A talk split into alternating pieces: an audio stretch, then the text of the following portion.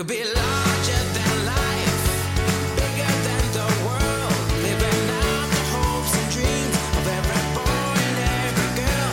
You could fly higher than the sky, shine brighter than the stars. You could have all you ever wanted, shoot the moon and reach for Mars. You know you could. Victoria Island.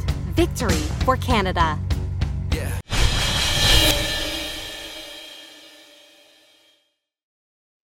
Yeah, good question. I actually didn't know that um, that I that my character that Haley was based off of her sister until um, just before filming, and so when I first auditioned for the char- for for this show, and, and when I was reading reading the character and sort of developing her, I immediately felt like I understood her pretty well. I mean, I think we're very similar, and so the character that I brought actually ended up lining up perfectly to um, to Sarah when I when I did eventually meet her and find out that it was based off of her. Um, It was kind of perfect because yeah, I just feel like I understood her really well, and um, and it was just such an honor to play to get cast as as you know the showrunner and the creator and the whole person behind this show, Julie Puckrin.